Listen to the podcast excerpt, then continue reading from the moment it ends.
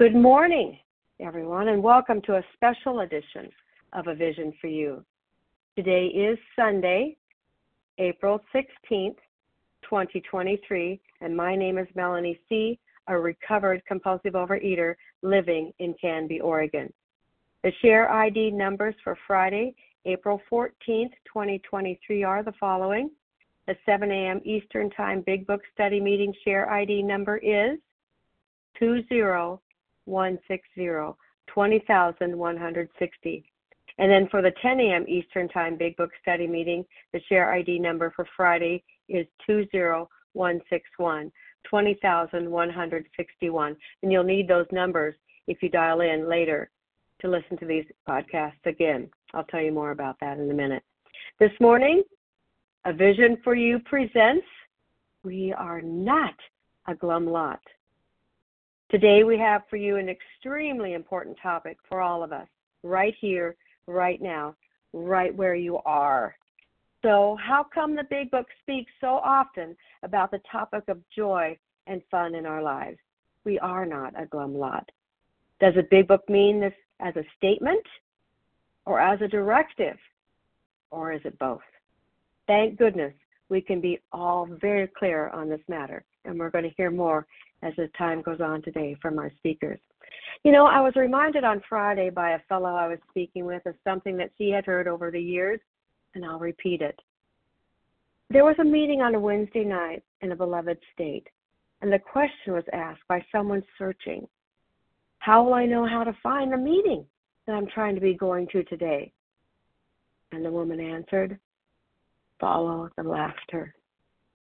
Our guest speakers today are two infectious, delightful, vibrant women full of laughter. They will have a conversation with us today about how applying the steps and a relationship with God allows them to enjoy life with all of its highs and lows.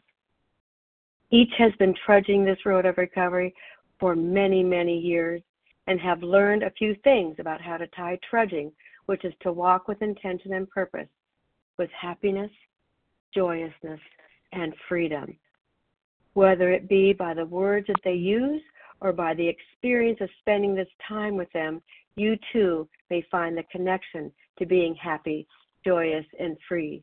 We are all promised this in recovery as we're transformed from what it used to be like and what happened and then what it's like now.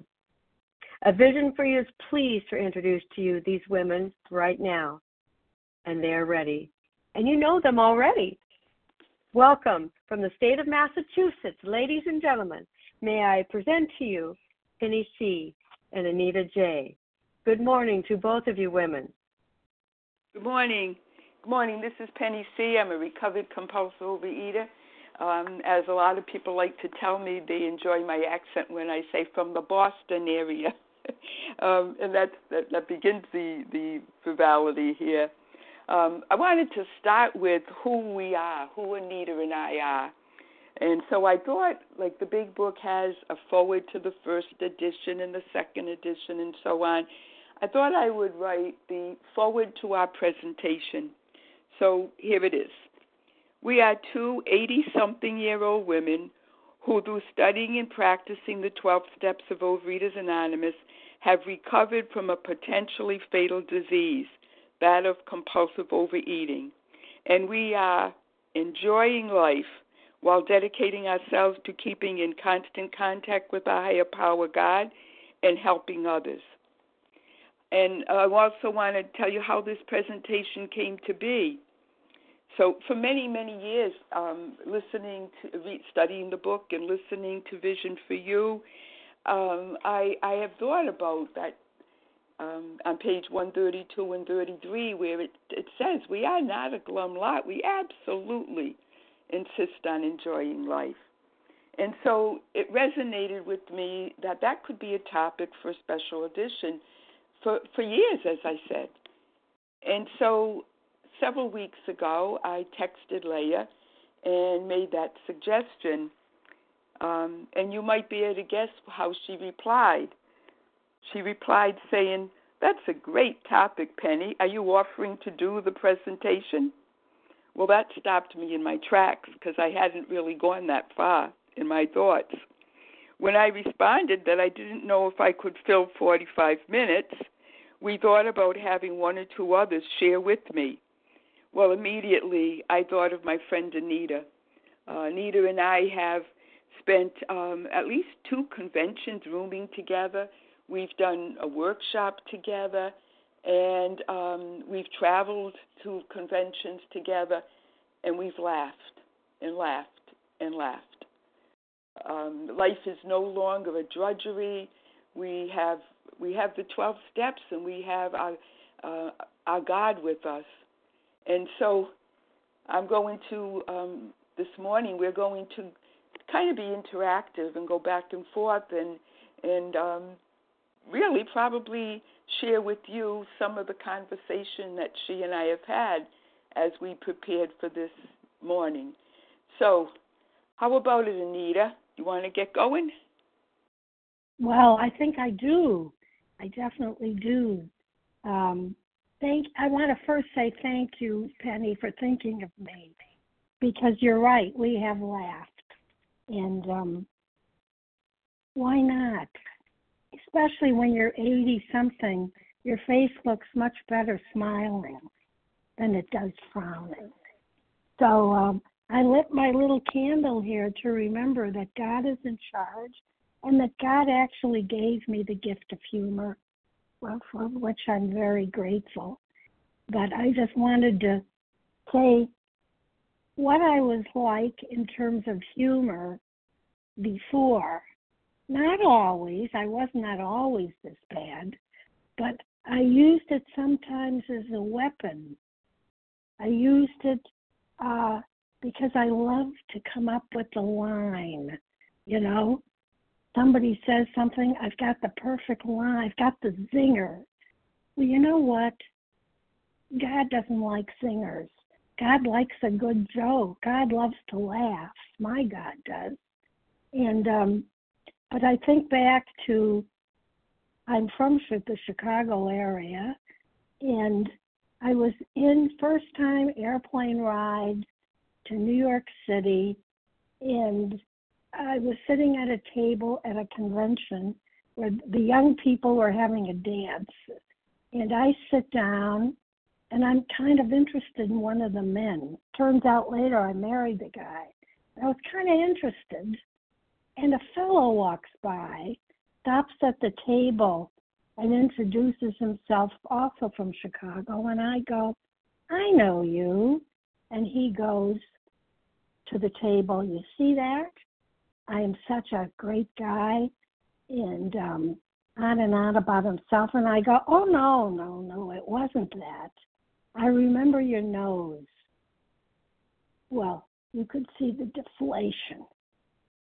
The deflation. And the fellow that I eventually married said to me, You know, you're pretty cruel, aren't you? I don't know why he married me. Anyway, um, that that is an example. But also, I'm an equal opportunity person in terms of um, hurting, and the person I hurt the most was Anita.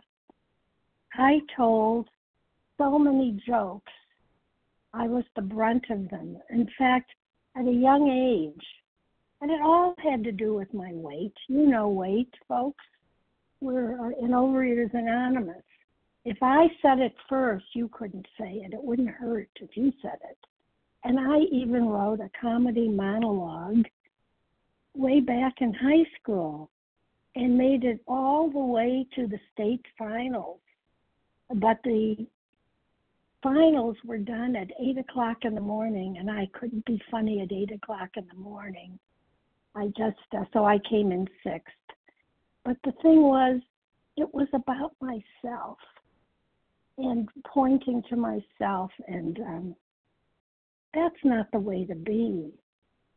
I don't do things like that anymore about myself or anybody else. You know i don't know what's going on in somebody's life. I don't know what messages. And we hear that all the time in the big book. We may be the only big book they ever meet. What you want it to be some sarcastic singer. No, I don't want to do that. I want to be what what has that lady got that keeps her going every morning, dials in because this is the great reminder. I go to a couple of other meetings, yes, of course. But this is the one that changed my life. I've been in since the 70s, and it wasn't until 2014 when I finally knew, Anita, you can't have one, honey. Oh, so I am kind of thick, but I grasped it.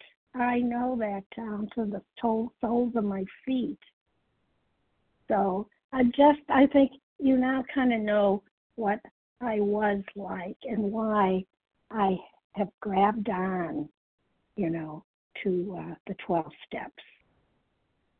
Does that kind of tell you, Penny, who I was?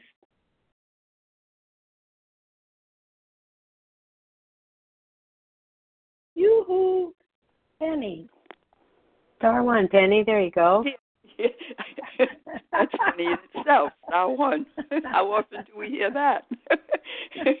uh, so, so um, uh, you can tell that Anita and I find a lot of things to to find um humorous. So yeah, just like uh, you, Anita, I I um, I used humor in, in in in not so good ways before I came to OA and realized what I was doing. You know, unintentionally, I found I laughed at myself first of all. I've, as a fat kid, a fat teenager, um, I found you know people would laugh at me, and so I would try to use humor to be sure that I got it in before they did. So I laughed at myself, but I also laughed at others. I whatever I could find to cause other people to laugh in a not so not so healthy way. So the difference that I find in myself today is that I'm I, I'm very aware of you know preserving the dignity of other people and not using any person or institution for the butt of my humor. But I do love to laugh. I absolutely love to laugh. And so what what I do today is I I almost always have a joke to tell you, a joke that is non-offensive, uh, that that you know will will hopefully get you to laugh. And the reason the reason I realize is that because humor and spirituality are so closely aligned, it's very difficult with being tremendously serious all the time and walking around, you know, with a with a long face. Very difficult to invite God into that kind of an attitude. And so we're told again, as Melanie said in the big book, about the wonderful value of humor. And so I, I'd like to tell you something that happened to me two weeks ago that I wasn't really prepared for. These days, different from when I first started sharing in 12 step meetings, I I um, trust God. I really do. So when this presentation is over, I don't believe, I, I don't these days say, oh, I forgot to say that, and I wish I had said this, and why did why didn't God give me the the idea? Did I, you know, and on and on. So I was honored two weeks ago to be asked to be the speaker, uh, one of the speakers at a 28th anniversary 12 step meeting. And oh, it was delightful. It was face to face. It was, for me, it was like, you know, the old days. And, and when you get to be my age, you like think about the old days. The old days in, in OA were just face to face meetings. And I love I love this telephone meeting. I'm very very grateful for Zoom getting us through the pandemic the way they did, but it was it was so such a joy just to see the excitement in that room. So the other person spoke and then it was my turn. And so I got up and as I'm telling my story and talking about how I you know work my program and I got to the part about the 11th step nightly review and I started and I said and so I asked myself, where was I selfish? And God had me right in the middle of the talk say, That reminds me of a joke, a riddle that's a joke. And I proceeded in the middle of the serious talk to, to tell them. And so I'll tell you. Why did the oyster refuse to give up its pearl? Well, unless you heard it before, you probably aren't going to get the answer, so I'll tell you. It was because the oyster was shellfish. And so the word selfish reminded me of that. So maybe you had to be there, but the crowd the crowd broke up and there probably were 60 to 70 people there. And and it was like God gave me that bit of relaxation and and and they were with me and I was with them and I just so appreciate the humor in my life. Many times I'll even in the morning so I can have a joke prepared for you. I'll ask Alexa or even Siri to tell me a joke, and most of them are most of them are not um, worth repeating. They're not funny at all, but I always get something out of it. The other thing I'm, I was thinking about is what a sense of humor God has.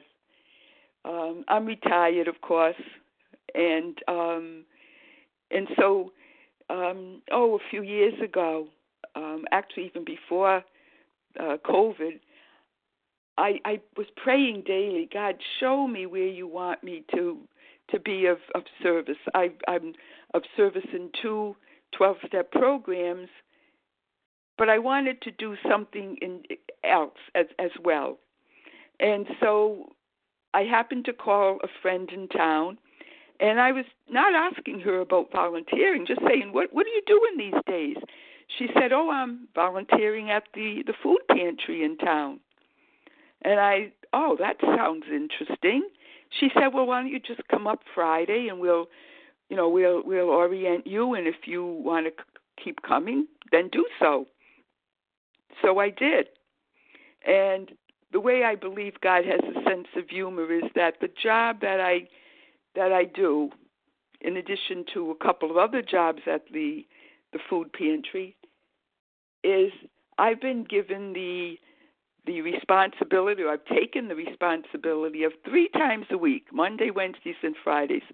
I go to the local supermarket where they give us their surplus and day old bakery products. So here is a compulsive overeater, a real compulsive overeater, who, thank God, through the 12 steps and, and higher power in my life, have recovered from compulsive overeating, who very often has a trunk full and sometimes a back seat full of all kinds of things that I would have eaten till I was till they were gone. And they're neutral to me today. So I just all the time tell people, boy, does God have a sense of humor to give me this kind of a, a, a assignment, as you as I think of it, to do that kind of work, and He's showing me how how beautiful recovery is. And oh gosh, I'm really, really excited about that. I wanted to talk about where where I see um, humor, just a few pages where I see humor come into our program. Right away in Bill's story, near the end, he says, There is, however, a vast amount of fun about it all. I suppose some would be shocked at our seeming worldliness and levity, but just underneath there is deadly earnestness. Faith has to work 24 hours a day in and through us, or we perish and and and that's that's exactly what I feel like too. That God gives me this humor, this this lot. Uh, the other thing, God has a sense of humor. Some of you might realize that I love to sing. I love to sing, and I can't stay on tune for two notes. And and still, you know, I go around and I'm singing.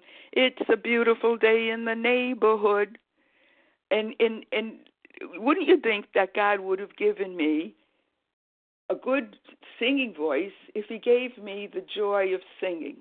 But that's not how it works. So I can laugh at that fact. My grandchildren, when I start singing Happy Birthday, say they say, "No, Grandma, no, no, you don't have to finish. You don't have to finish." So, um, you know, humor is is such a, a delightful, wonderful thing to have in my life, and and I want to emphasize again how spiritual it is. I've even even um, I listen to lots of speakers, AA, Al-Anon, OA speakers on YouTube, and so often that that topic will come up. The connection between healthy humor and spirituality. God loves to laugh. I'm sure. I'm sure that's true. And I think when I get to God, He's going to have me singing, and He might even have me stay on tune. So, Anita, with that, I'm going to ask you. Let's talk about something else that we we discussed. Okay, but um, I want to give you a tip, Penny. Nothing to do with the 12 steps. Singing in the shower, your voice will sound beautiful. I get in there and sing hymns up the kazoo. And I sound like I should be a soloist in a cathedral. It's just my shower. Anyway, the part that I really um, love with the humor is in working with others. Step 12. And he, it talks on page 191. If if you feel like the person that you're uh, approaching is ready, you know, uh, check him out. If he's in a serious mood, tell him escapades about yourself uh, in a serious way. But if he is in a humorous, if he's acting lightly, tell him, tell him, the, tell them a couple, you know, of your more humorous little escapades. And I used to say for years, I could tell, I could tell my story funny or I could tell it sad. And isn't that the truth? So, um, the one that I remember, the two that are come right to to the forefront of me is when I was working. I was working part time actually to get tuition to go back to school, and um, the kids were, uh, I guess, in middle school, and my um, husband, of course, would be working, and I had um, part time job, so I was I always got home before them. Well, we used to have birthdays every bloody week at this office. And I would, it didn't matter if I was absent or not absent, but I think in those days I wasn't. I would say no. I would say no, no, no. And one day I snapped. And when I left the office, I went right to the nearby bakery and they had a little case filled with like cakes. Um, nothing written yet, some frosting, that's it.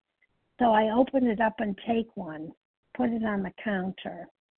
And she goes, um, What do you want on it? I go, What? What do you want on it? Is it a birthday cake? Is it an anniversary? What is it? I go, Oh, um, um, it's a birthday cake. So she's carefully doing happy birthday on it. And then she goes, What's the name? I go, What? The name. I go, Well, it's it's symbolic. It's symbolic. Uh she's looking at me. And finally I go, Oh, all right. Put happy birthday, Anita. So she writes, Happy birthday, Anita. And then she gets the box puts it in the box, and this is where God came in, but I didn't listen. She puts it in the box, drops it on the floor. I'm just looking at my watch, wondering how much more time. I would have eaten it now. It's crushed, but it's in a box. I, but you know that's crazy. You can't eat a crushed cake. So she starts all over. Would you pick another cake? There we go again. And happy birthday, Anita wraps it up. I mean, it was hell. It was hell because, you know, those days we didn't have a garbage disposal and I could never have any trace. They can't come home and find Happy Birthday Anita uh, half finished. And um, especially since my birthday was in August and this was in winter, it's just um, crazy. So that was one time. And another time, I think maybe it's before OA, I was in a pay and way time, group at that time. And the other example was I was abstinent. I looked great. And don't we all know that when we relapse, we're always looking great at the time. It hadn't how we look or felt had nothing to do with with picking up again. And so whatever had caused it, after lecturing, looking great because they like you to look good, high heels, just just I know I, I looked good.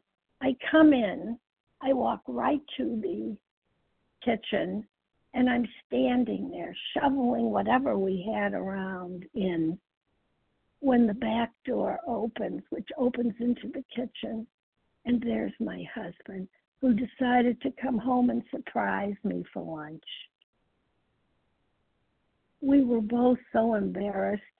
He never said a word, and I never said a word. I don't want to live like that anymore. No, uh, you can come in. I don't have to lower shades. I don't have to do anything, do I? When you live in recovery, it's so wonderful. But I have to remember these crazy uh, escapades of mine because um, if I don't, you know the addict's memory. So, Penny, how do you think? What do you think? Those two are um, You, you think that the addict would laugh at those that I'm trying to recruit? Okay, Penny. Enough already. Come back out. Penny. Press star one. There I go again. I thought I was unmuted. How often do you hear that? How often you know, I thought I was on yeah. mute. May I be heard? um, yeah. So thanks, thanks for that. That um, repeating what I've, I've things I've heard before from you, and it, it's funny all over again.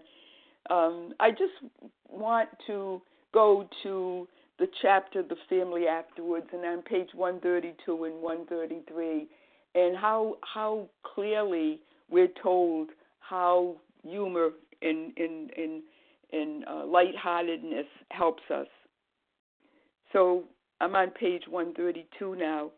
But we aren't a glum lot. If newcomers could see no joy or fun in our existence, they wouldn't want it. We absolutely insist on enjoying life, and I hope the listeners today can see that even at our advanced ages, Anita and I are able to enjoy life, not all the time, of course, but I know as a recovered compulsive overeater and as a as a, a grateful member of Vision for You, I have over 11,000 people that I can call. And most of the time, we end up finding something to laugh about. My sponsor, often when I tell her my story, will say, I, I, I, I, I. And I realize that it's been self centered and all about me and we laugh and and then and and recovery happens the other thing it says on page 132 we think cheerfulness and laughter make for usefulness outsiders are sometimes shocked when they burst in when we burst into merriment over a seemingly tragic experience out of the past but why shouldn't we laugh we have recovered and have been given the power to help others oh my gosh, 35 years. Well, now I'm coming up on 36 years this June, June 10th.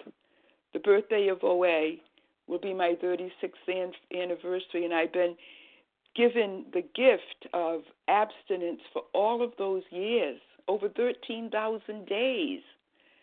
That's that's just incredible. Never did I think I would ever be able to stop overeating for any period of time. And one day at a time, it's happening. And I'm able to be there to help other people.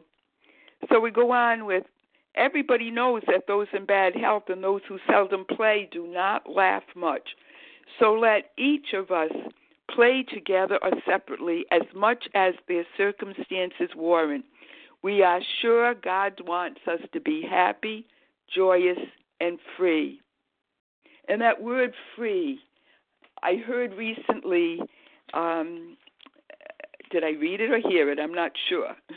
But what what the oh I heard it. Yeah, it was on on a, a spiritual video, and the speaker was saying, um, "Do we pray for freedom from or freedom for?" And that got me thinking. Freedom from compulsive overeating, but freedom for being able to be there for others, to continue my conscious contact with God because if I'm bogged down with all the the worries and problems of life, then we're going to be uh, unable unable to be there for anyone else. And what a joy it is. I love in working with others where it says, you know, uh, don't miss don't miss working with others. You know, uh, it says we know you won't want to miss seeing others recover and that has been one of the biggest, biggest joys of my life. But I wouldn't even be able to appreciate that as when I first came to OA. Um, I had been in a Singles Again group. I was going through a very difficult divorce.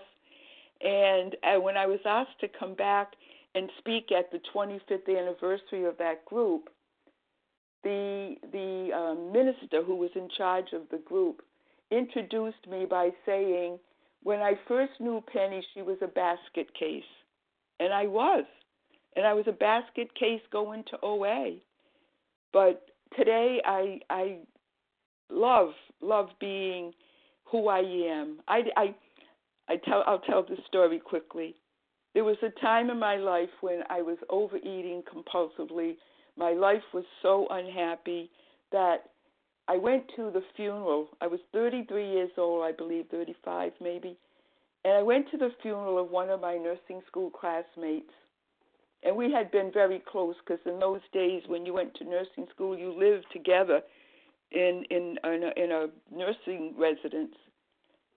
And so I knew this woman very well, and I knew her husband because he had they had been dating all through our nursing school days. And I went to the funeral of this woman who died of cancer at a very young age. And I watched her husband walk down the aisle beside her coffin, one baby in arms, and the two others, four, three, and not even a year old altogether. And as that coffin passed by me, I felt jealous that Anne, my friend, no longer had to be in this horrible life. I wanted I was jealous. I wanted to be in that coffin with her. That's how life had become for me. And today and I know it's really all be, all because of working the 12 steps and people like like all of you that I can call at a moment's notice or will call me and and and and help me to stay in recovery and the God of my understanding that that I now have, not a punishing God that I came to OA with, but the the new concept of a God who's loving and caring and wants just the best for me. And wants me to laugh, wants me to enjoy this life.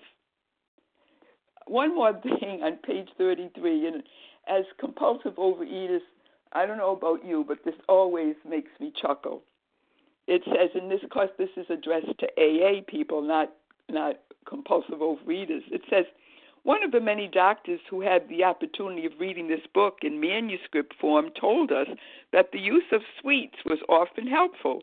Of course, depending on a doctor's advice. He thought all alcoholics should constantly have chocolate available for quick energy value at times of fatigue. He added that occasionally in the night a vague craving arose which would be satisfied by candy. Many of us have noticed a tendency to eat sweets and have found this practice have found this practice beneficial. Well, as a compulsive overeater, we use this big book and we say we take the directions and translate it to our disease of compulsive overeating. But I'm going to suggest that you not not take that those suggestions. Um, but I do I do find them very very very funny. And I'm, going to go back to you, Anita, and um, and say you know whatever else you want to add. Okay. Yes, uh, I know that that paragraph you just mentioned. Well, there there's two things I wanted to say, and that's I want to talk some but about happiness is an inside job, and outside things have changed for me. If I'm in my 80s, I came in at the age of 42. Uh, things have changed, and um, I found I can make up my mind. Does it matter that um, I discovered I have this arthritic spine and I've had two broken vertebrae, which has turned me into this little lady. Who's that little old lady, for God's sake? Uh, sometimes I think I should bring a pillow to sit on at the table so I look like a big girl. And um, but then I think, thank you, God, that I'm still here. Uh, my friends, you know, I have no reason to go back to Illinois. They're all dead. But I'm not.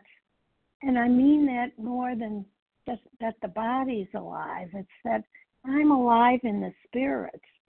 And, um, you know, I think there's a I forget where in the big book, but that some favor going back to church and some don't. Well, this this OA brought me back to church. I thought the first meeting I ever went to, the speaker mentioned God. I couldn't believe it because I had stopped going. I uh, threw out the baby with the bathwater when I discovered the minister was having an affair and I was such an idealistic kid and a woman, and um, so th- that OA brought brought that back in my life. But that is not what got me recovered. Isn't it something? I really heard God's message through the rooms of Overeaters Anonymous and the Big Book. The Big Book more. It feels like, oh, wait, I love their literature, but it seems more watered down. This gives it to you with real depth and weight, you know? And the other little piece I wanted to mention were the turnarounds. Um, I can use turnarounds too and when I sense my attitude, my attitude is sour. Uh, or if somebody points out, you know, like you said, your sponsor says, "Hey, whatever he she says, um, is there another way to look at it?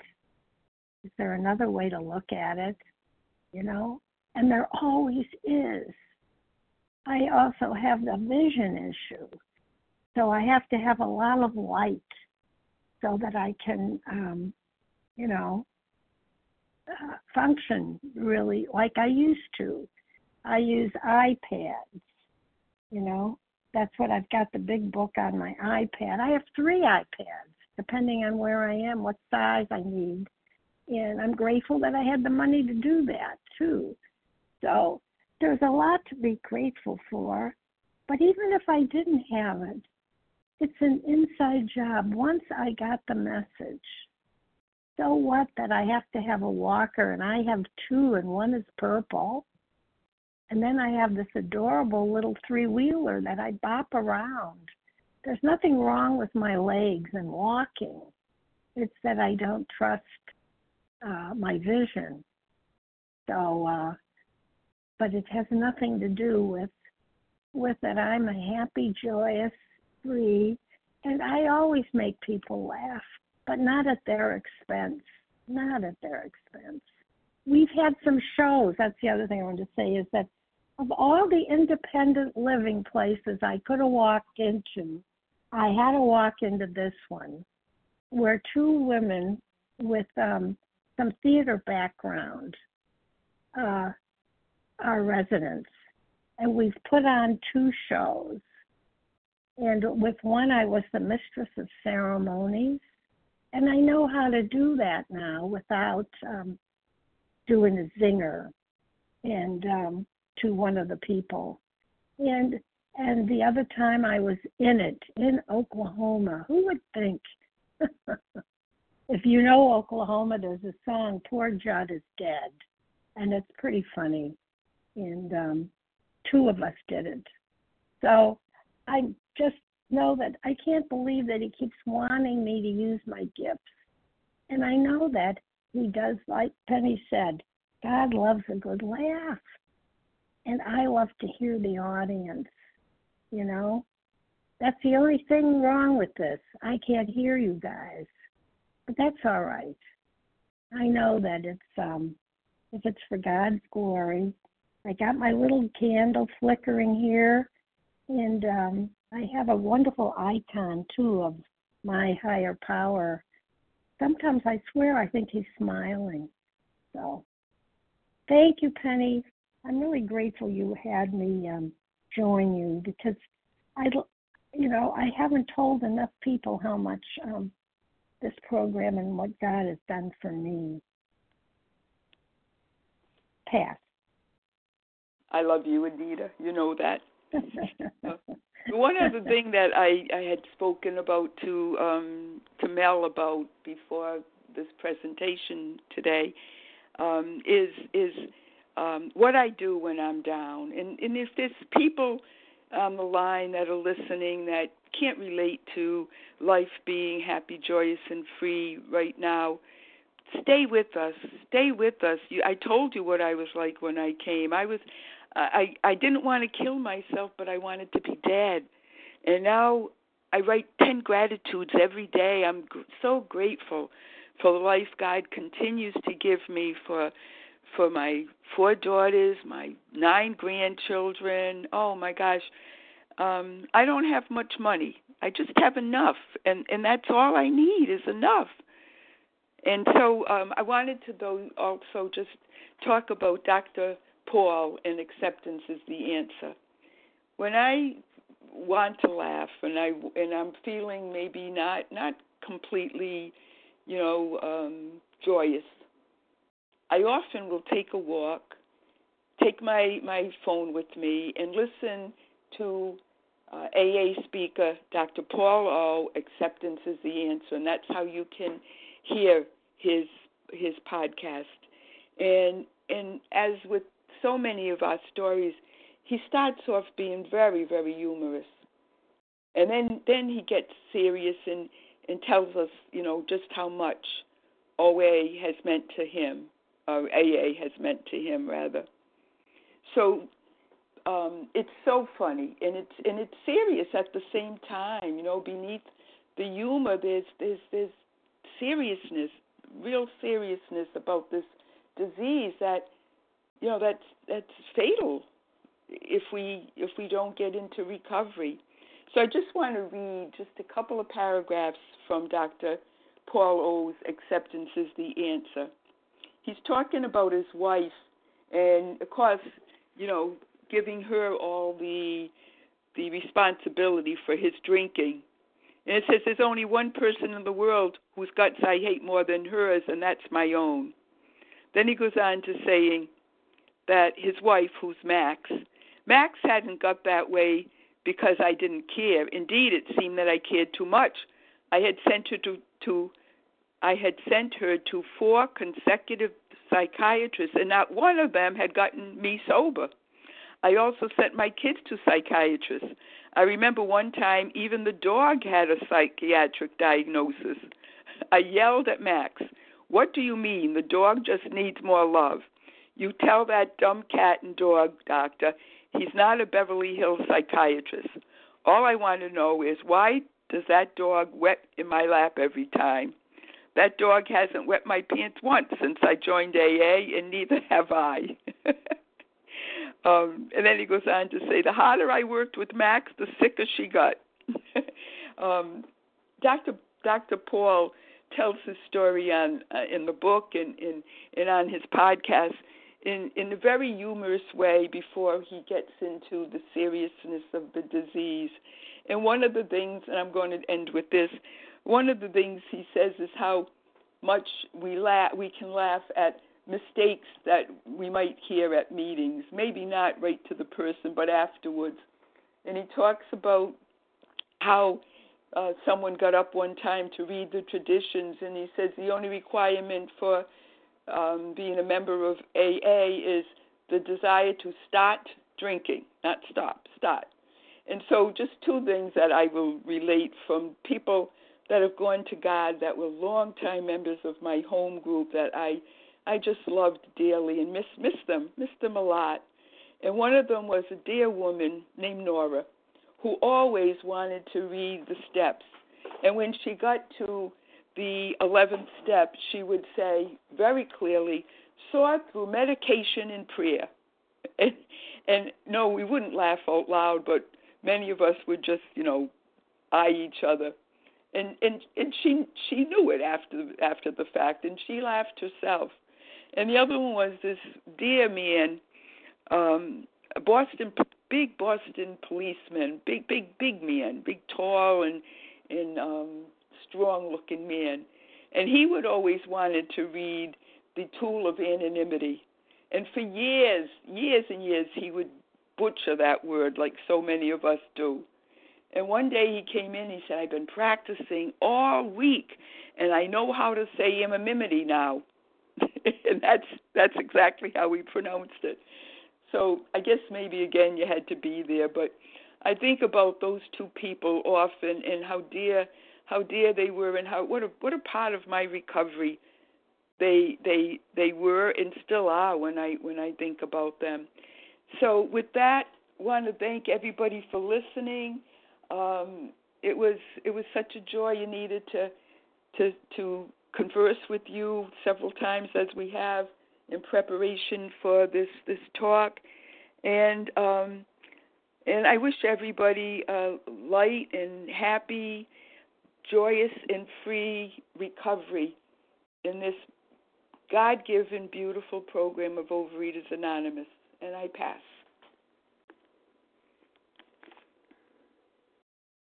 Thank you very much. I wasn't sure if Anita was going to come in as well. This is Melanie. Well, Thank you gonna, so much. Oh, go ahead. Oh, I was good. just going to yes, say. good. I was just going to say, Amen, sister. That's all. Amen. Amen. Thank you so much, ladies, for coming and sharing with us today. You know the intentions of the big book the question i was asking in the in the beginning you know is, is it a declaration or is it a is it a an intention? And it truly is and what you brought out and the idea of this is just what it says here on page 132 and 133 and if you haven't read it go back and take a look at it y'all. Cheerfulness and laughter make for usefulness and it is a statement with an exclamation as well as a directive. We need to cultivate joy. We need to cultivate love because maybe we didn't have it before, and you brought that across very, very clearly. And I can just imagine the belly laughs that go on between you two when you're in those hotel rooms waiting to get to those events at those OA places. I, I, it just just makes me bowl over. So thank you for bringing that very, very important topic to a vision for you today. It's clearly, clearly something that we need and comes over us just simply from the miracle of recovery from the disease of compulsive overeating. We're going to ask Anita and Penny for their contact information at the conclusion conclusion of this meeting. Now you can laugh at that one too. So stay tuned for that. You don't want to miss it. And the share ID number for today's Sunday special edition, April 16, 2023, is 20166, 20,166, because you're going to want to go back and take a listen to all that they have experienced in their 80 plus years of living with Belly Labs. So the lines are now open for questions. Imagine that. Are you ready, ladies? If you have a question for Penny or Anita, please unmute your phone by pressing star one on your phone keypad. Offer your first name and the first letter of your last name.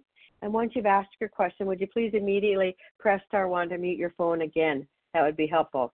Who would like to ask a question this morning? Ken W.H. Ken Loretta W.H. Loretta H. Anne Marie M. Anne Marie, hi.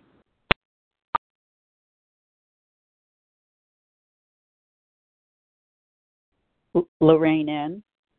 Hey, Lorraine. Good morning. Absolutely. Hi. Hi. Well, let's start with those four because I know there's going to be more coming, and with the questions, we'll probably generate more questions. So we're going to start with Ken W.H. with your question and followed by Loretta H. Hey, Ken, good morning to you. Mm, well, good morning. Thank you, uh, Penny and Anita and Melanie, for uh, hosting the meeting. Uh, when um, when life happens and things just completely fall apart, um, how does joy find its expression in you? Either one of you.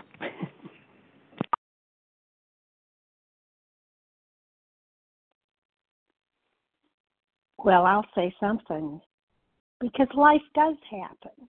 You know, in the middle of the night, a couple of years ago, I wake up in great pain because one of my vertebrae just broke spontaneously.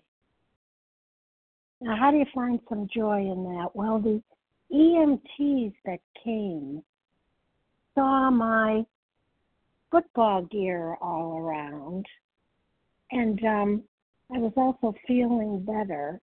And um, we start talking football. And anyway, we decided I didn't have to go to the um, ER because there's a comedy routine there. So anyway, I just I just pray to God and then can find something else to focus on and those guys were great. So life is going to happen. I didn't expect that. You know? And uh there's a there but there's the way out. And I love that is there another way of looking at it hey, I'm glad that the whole spine hasn't collapsed. Only two of them have, you know, or else I'm going to be three feet tall with each one. So, as you can hear, I'm I'm serious, but I'm not serious. So, how about you, Penny? Yeah, my thank you, Ken. Um, I appreciate that question, and um, my answer, I, I I was letting just waiting for Anita, not wanting to jump in, but immediately I think gratitude. Where do I find joy in gratitude? That's the first thing because negativity can't live in a grateful heart. And if I sometimes the gratitudes, the 10 that I write every day, sometimes they come so quickly. I don't even have to think more than, you know, a few seconds and there's another gratitude and sometimes I have to I have to pray about it. I have to work at it. Sometimes they don't come so easily. But um and this will make this will probably cause us to laugh. So one time I said to my friend, I can't think of anything to be grateful for right now. And she said, Did your toilet flush this morning? So there are so many things to be grateful for. And and just her comment brought me joy.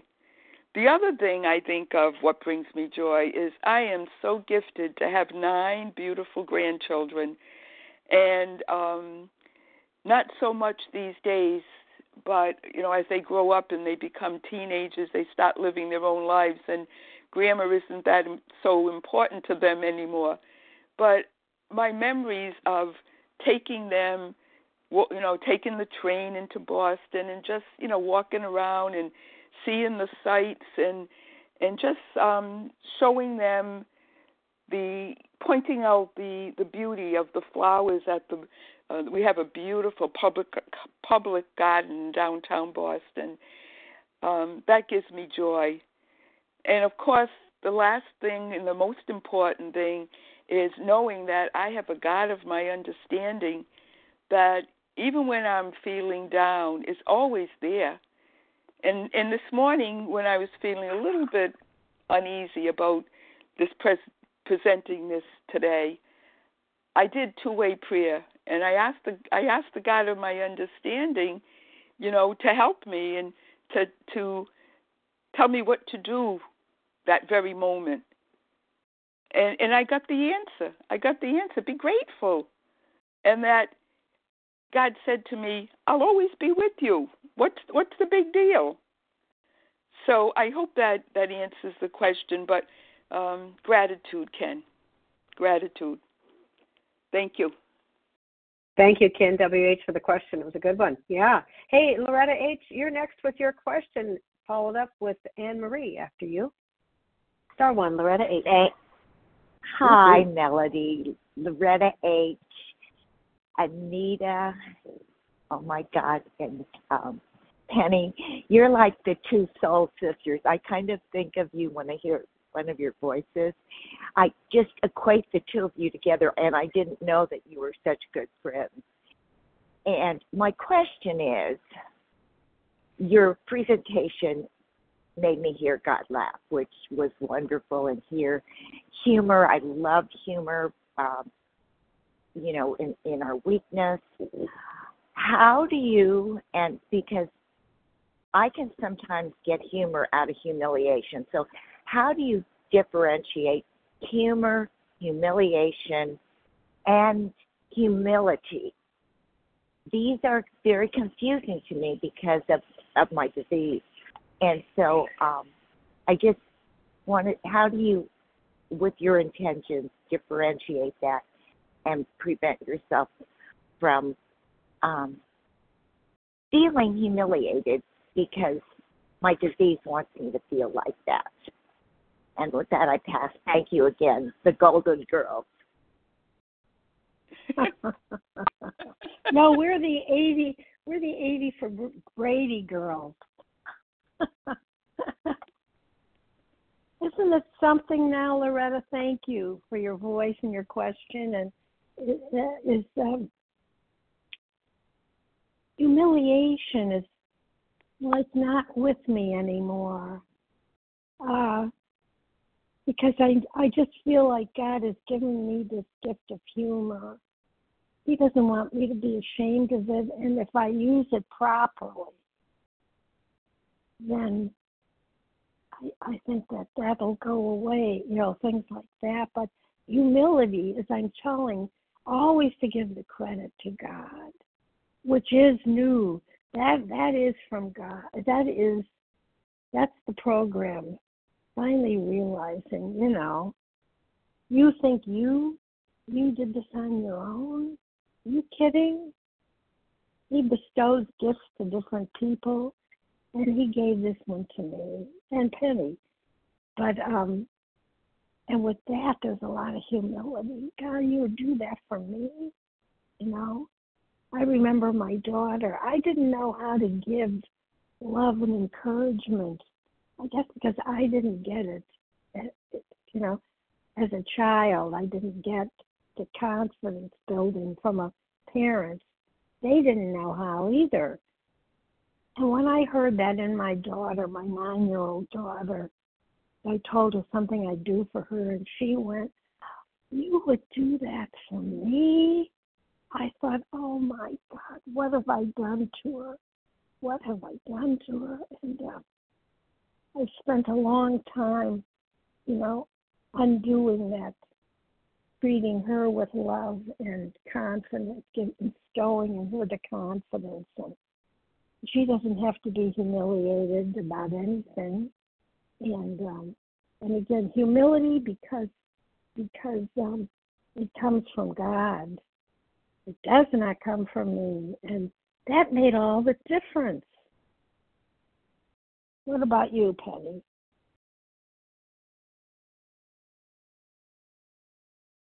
I am here. Um, oh gosh, that was I love that answer, Anita. Thank you for that. Um, yeah, um, humble. Dr. Dr. Bob had a plaque on his desk that talked about what what humility in, in was all about.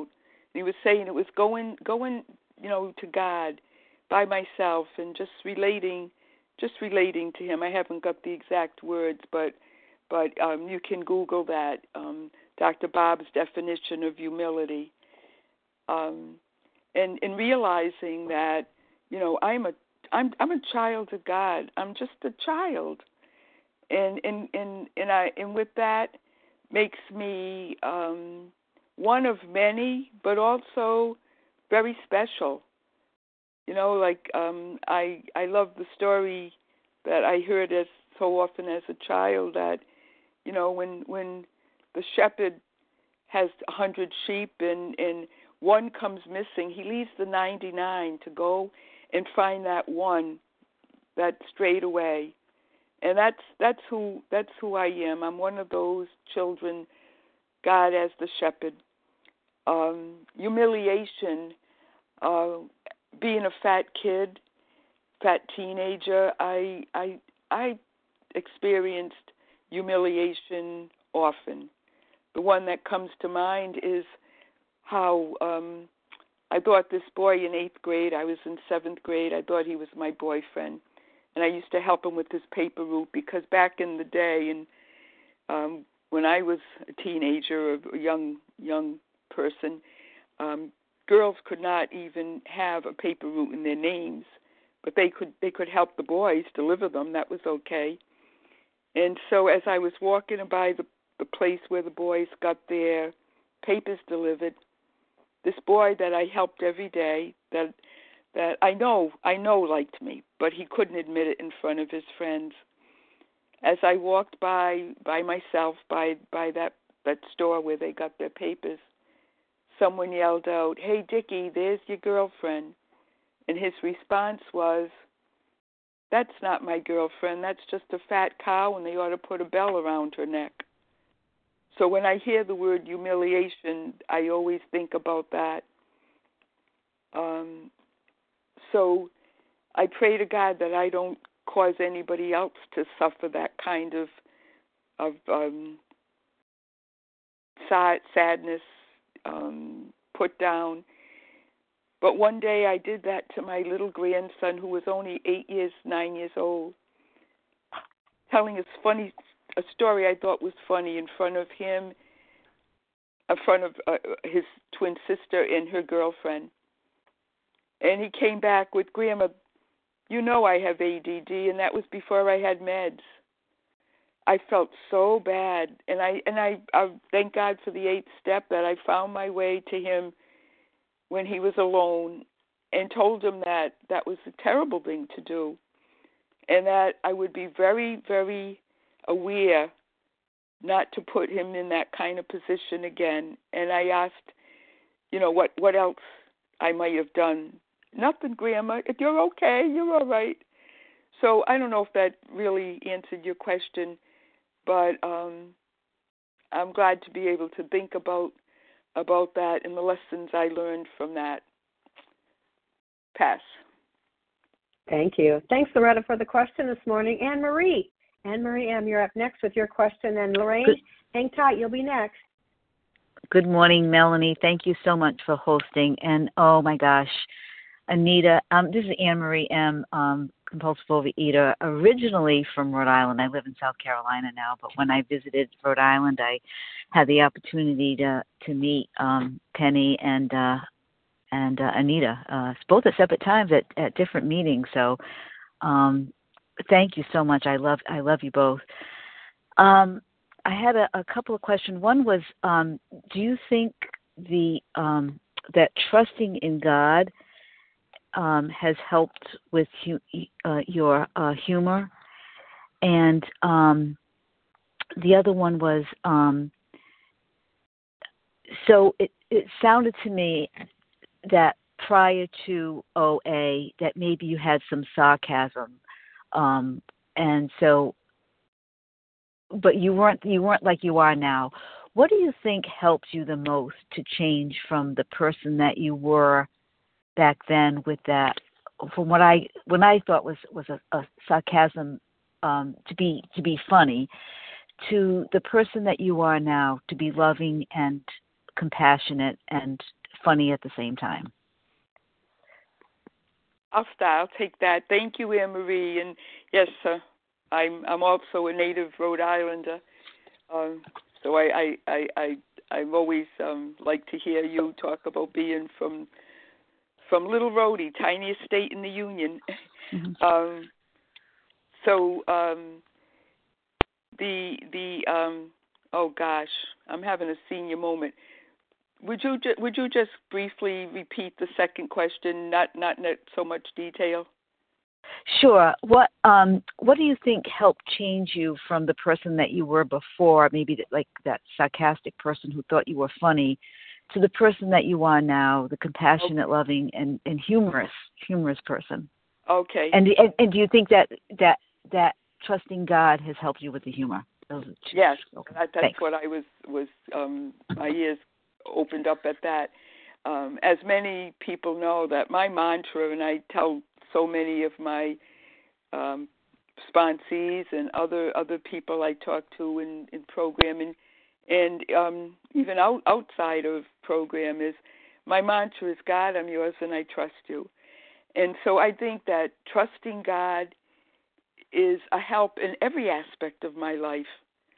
Um, when I'm when I'm um, fearful, um, when when I think I have caused somebody else some embarrassment or pain, um, I trust God that I can go to Him. I call I call my higher power God, and I I want to make a, make it clear that because of OA, I have become so open minded to whatever anyone conceives or calls their higher power. Whatever it is, I'm I'm I'm just love that gift of OA in the 12 steps that caused me to to become this this open-minded rather than such narrow narrow person. But I think that that trust, I know that trust in a higher power gets me through anything and everything. And and just like this morning, um, in, in in in preparing the talk and getting up this morning and, and writing my my two way prayer and asking God what I what what He would have me be. It's trust trust me trust me. He said he said I'm going I'm going to guide your words. So so relax and oh I love that too. Relax and take it easy. We don't struggle, and um and that's how it's been. And um, I'm going to I'm going to let Anita speak. Anita, if you remember the first question, would you respond to that? What are you doing to me?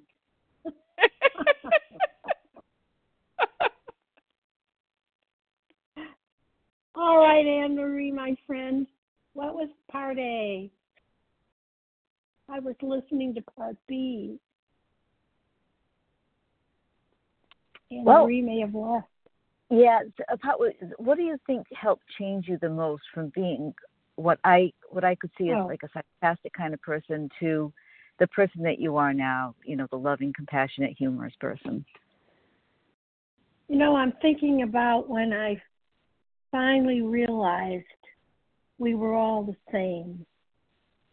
And that came actually in the middle of step nine and I was making amends. And that's where it says it happens that you finally encounter God, your God, and um, and and join the human race. And so how can I be sarcastic with other people? We're all the same.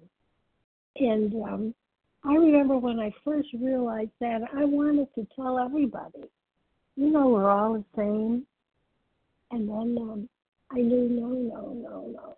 If people want to find that out, maybe they already know it. Maybe, maybe they're not ready to hear that we're all the same. And um, you know, I love the the hymn, black and yellow, gray. What is all those colors? Purple and green, whatever it is. We're all the same. We're all precious, and um, so how can I be uh, you know, sarcastic with any of them. And um, I hear it, you know. the other thing I hear is I used to self deprecate myself, you know, and that that as I said in the when I told my story of me doing that monologue all about fat me and making people laugh. That's not the way to treat anybody anymore, including me. And so I think it's when I really because I I I did the twelve steps out of the big book more than once, but it was the second time, the one not in the '90s, but the one 2014. You know that I finally saw we're all the same, and um, I'm not going to treat my fellow brothers and sisters. You know, we have a fellow on the on the lines all the time who always says we're not a glum lot. I thought maybe people would think he was going to be doing this talk. But he's right. We're not a glum lot. And so I try to spend every day not looking at, you know, the sadness. And, and I get such unexpected surprises. Last night, uh, spontaneously, my family invited me over for a cookout. And um, so I was with two grandsons and their mother and father and her parents and her aunt. It was a big joyous mob. I mean, unexpectedly. And so, of course, I was very grateful. It certainly took my mind off of this morning, which is actually what I needed to do. So if I just keep trusting and relying on this God, I don't have to be humiliated. I don't have to hurt anybody else either. And uh, thank you very much for the chance to answer that, Anne Marie.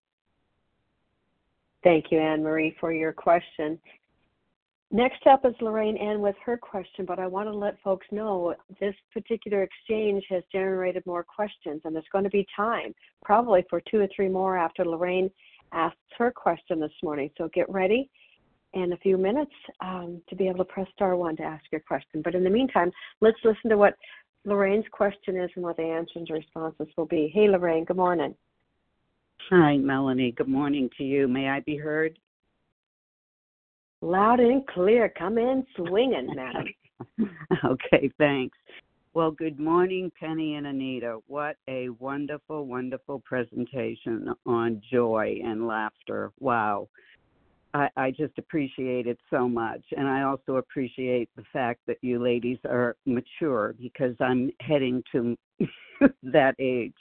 Um, I'm in my 70s and it's been a joy. And I am from Boston. I live in Oregon now, but I'm from Boston and I love listening to your accent. anyway, um, uh, yeah, laughter. Okay, um, sarcasm. Uh, um, I think it's a Boston trait, honestly. And um, I was I thought it was sarcastic wit. I used to think it was very witty that I was witty. But I heard a lot of people, and there were a few. What helped me the most was the few brave souls who started pointing that out to me. And um, but it was um, I had already hurt some people. And my question is, I I have some regrets. I had I made a couple of amends that were not accepted. That was you know when I made my amends, and I have regrets. You know, and I know the big book tells us you know we will not regret the past, nor wish to shut the door on it. But I do have some regrets, and I'm wondering what you do, or if you have any regrets, and you know what you do to handle them or deal with them. Is that a good? Is that a question? what do you do with regrets? Either one, please. Uh, I can I can take that. Thank you so much. Um, when I yeah, the big book I, I think of that so often. We do not regret the past, nor wish to shut the door on it. And so, what do I do if, if regrets do come up? And I'm helped by this by when I talk to others, when I do a tenth step and call someone else. What's the mm-hmm. lesson? Be grateful for the lesson um, instead of dwelling on the the the regrets, um, turn that into an opportunity to thank God for all that I've learned about myself and my behavior.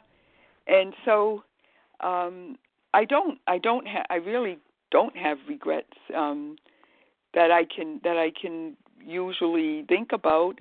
Um, uh, that whole idea.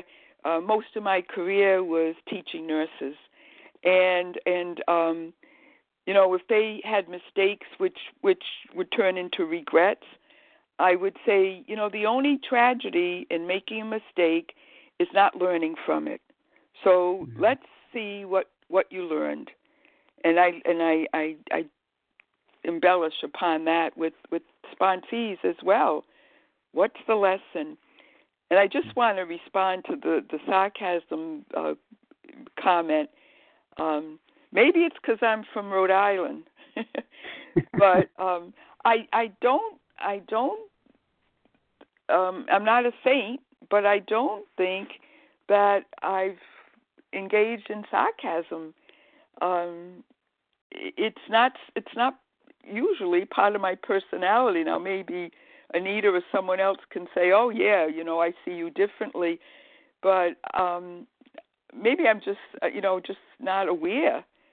Um, but but um, so in in um, I don't know I don't know about the Boston people being because I I am an adopted Boston person, lived in Boston, went to college in Boston, and I love the city. So um I don't know what else to say about that, but um I I you know I don't like sarcasm at all. One of our one of our meditation books talks about sarcasm meaning ripping apart, cutting cutting through. Oh my gosh, that that's that's not not pleasant. Mm-hmm. So Anita, do you have a take on that? I can hear it when I do it, Anne Marie. Um, I can hear it.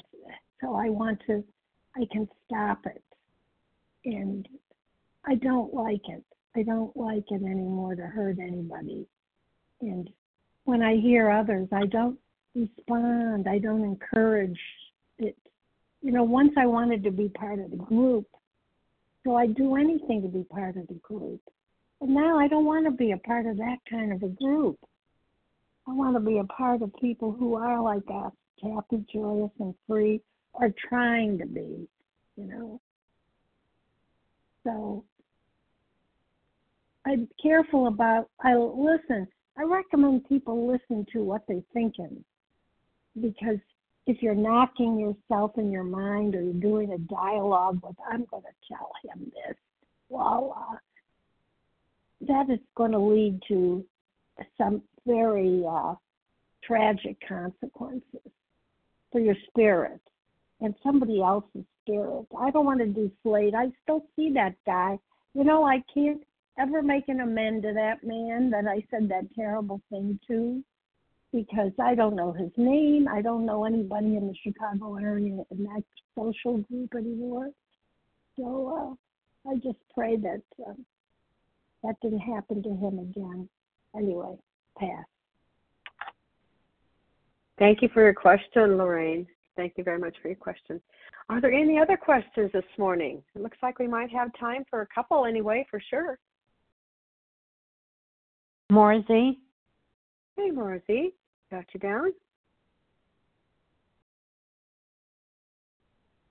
Sue L. Melissa C. Sue L. Sue L. and Melissa. We might not get to Melissa, but we're going to give it a go, okay? So hang tight there. Don't go anywhere. And we have, looks like Maura Z, Sue L, and Melissa C, if time allows. But let's start with Maura's question this morning. Hey, Maura, good morning. Hey, Mel. Thanks so much for your service. Good to hear you two of my most favorite people, Anita and Penny. Thank you so much for giving so much of yourselves this morning. Um, I would like to know how you use humor as a tool when working with sponsees. Okay, thank you. Um, am I unmuted? You no, are, madam. Okay. Thank you, Maura um, Z. And uh, I, I need to say that you're certainly one of my most favorite people, too. So thank you um, for the question. Um, how do I use humor in working with my sponsees. Is that was that was that the question? Yes. Yes, exactly. Yeah, yeah. Um, one of my early sponsors in in I'm going to say my Al-Anon program. Oh my gosh, I would call her. In I was in a in a, in a job at the time that um I just was struggling with personalities and assignments I was getting and um or my family wasn't doing you know they weren't following my script as as we hear. And I would call her and I would she would listen to my long saga. And then she'd be quiet and she'd say so did you laugh? Oh my goodness it, that just made me more more more upset. Did I laugh? Didn't she didn't she hear what how terrible those people were being to me? And and so you know it, it was helpful and I'll finish that with one time that happened and I oh for a few days I didn't even want to talk to her. What do you mean laugh? Didn't she you know she doesn't understand. And I was driving to an OA meeting. I know exactly where I was when this happened and I had to stop at a red light. And the thought came to me about that situation and I started laughing. So I I don't um negate the person who's talking to me. I don't negate their situation or their feelings, but but I do try to uh, introduce another way, another um, perception, another way of thinking about the situation, and often we end up laughing, and um, and it it is it is it's a connection to a higher power. Um, spirituality and humor are so closely aligned. So I'll I'll pass to Anita. I don't know if there's enough time, Penny, but um, uh, that is uh, helpful to me. The, is there another way to look at it? But I use humor with sponsees uh, to put them at ease. You know, it's not a one and done. It's not a perfect thing, whatever we're going to say every day. As long as we're honest, that's what I require. As long as you're honest with how how the day went, how your food went, how how you treated people, and um,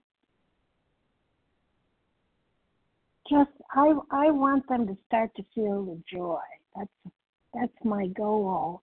And if they feel in the joy, then they've got God to the real sponsor. Yeah. Pass.